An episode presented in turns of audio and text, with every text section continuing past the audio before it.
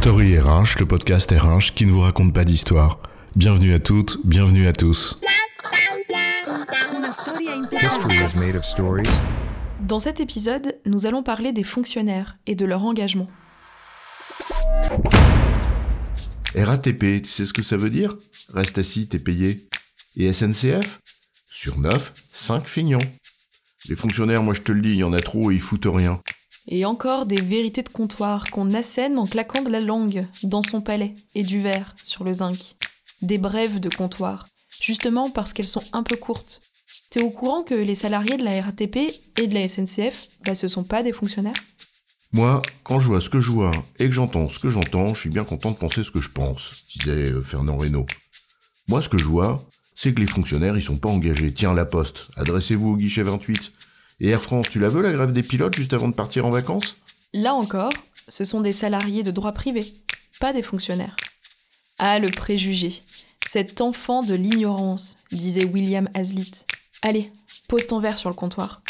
L'engagement des fonctionnaires, c'est quoi l'histoire ? Commençons par une clarification. C'est quoi un fonctionnaire ? Bien, c'est un agent de la fonction publique, et en France, eh bien, il y en a trois. un. La fonction publique d'État, en gros les ministères et les services décentralisés, comme les préfectures, les A R S ou les rectorats par exemple. deux. La fonction publique territoriale, les collectivités territoriales comme les régions, et cetera, et les établissements publics qui vont avec. Et enfin, trois. La fonction publique hospitalière. Et tout ça, en deux mille vingt-deux, ça représente en gros entre cinq et six millions d'agents, soit un emploi sur cinq en France.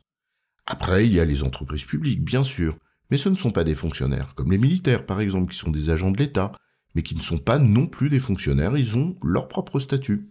Bref, ça c'était juste pour la précision, mais ce n'est pas l'objet ici. Ni de se demander s'ils sont trop nombreux ou pas, ça c'est une question politique. On va pas s'attarder non plus sur ce que l'administration française est aussi capable de produire comme incohérence ou comme folie, broyant autant ceux du dehors que ceux du dedans, quand les dits services deviennent parfois sévices. On va plutôt s'attarder sur cette grande tradition française, à la manière de Courteline avec sa satire « Messieurs les ronds de cuir », le fonctionnaire bashing. Bon, j'imagine que le mot ne plaît pas à l'éducation nationale et ses référentiels bondissants, mais ils nous pardonneront ce barbarisme. Ou pas. Les images d'Épinal, le fonctionnaire tire au flanc, planqué du bureau, qui ne baille pas aux corneilles l'après-midi, parce que sinon il aurait rien d'autre à faire le matin. Bref, une longue tradition. Les fonctionnaires sont les meilleurs maris. Quand ils rentrent le soir à la maison, ils ne sont pas fatigués et ont déjà lu le journal, disait Georges Clemenceau. C'est un peu facile tout ça. À nos yeux, ça appelle plusieurs remarques.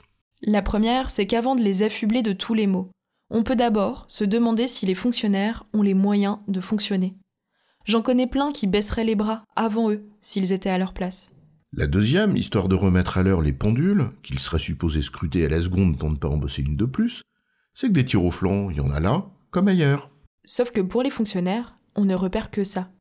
Celui qui ne fait pas son boulot, qui accapare le courroux de l'usager. On ne voit pas ses collègues à côté qui s'investissent sans compter pour compenser. Mais t'as déjà vu le siège d'un grand groupe ? Tu es bien sûr que dans les grands états-majors, ça bosse tant que ça ? On tire au flanc aussi, mais autrement. On s'invente des pseudo-activités, on gesticule de réunion en réunion, on est affairé, tu comprends ?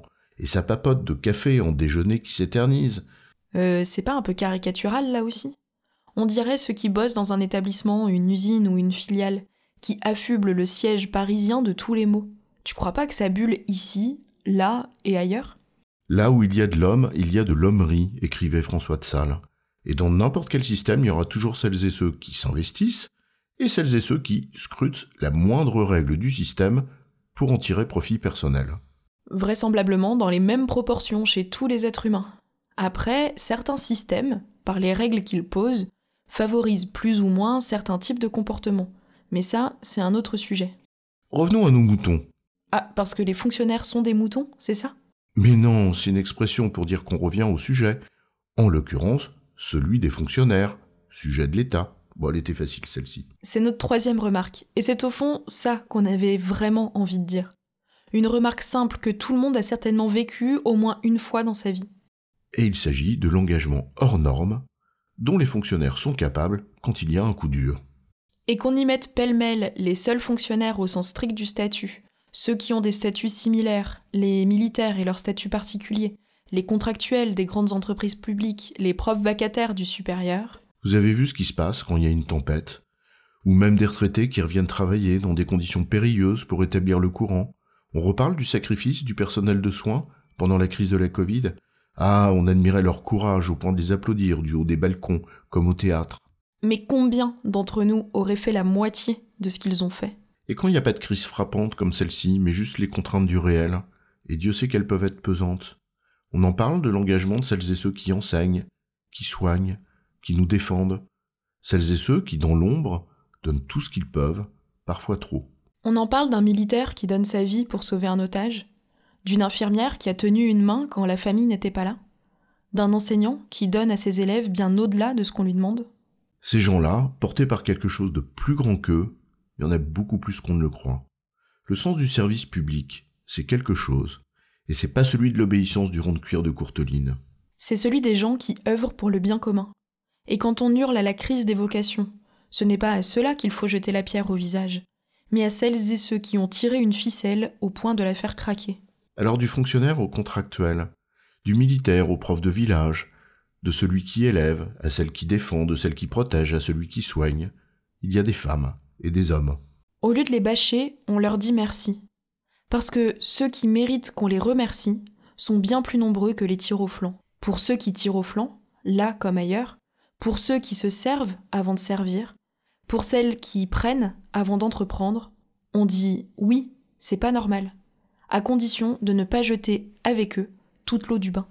Car ces derniers font d'abord du mal aux premiers, les engagés, qui pourraient bien devenir des enragés à force de voir piétiner ce service public auquel ils ont donné leur vie, et de se voir reprocher, à eux, d'en profiter plus qu'ils ne le font. La double peine, en somme. En résumé, affubler les fonctionnaires d'une étiquette de feignants, c'est oublier l'engagement extraordinaire, parfois au prix de leur vie, de personnes bien plus nombreuses qu'on ne le croit, pour une cause qu'ils placent au-dessus d'eux, et qui s'appelle le bien commun. J'ai bon, chef ? Oui, tu as bon, mais on va pas en faire toute une histoire.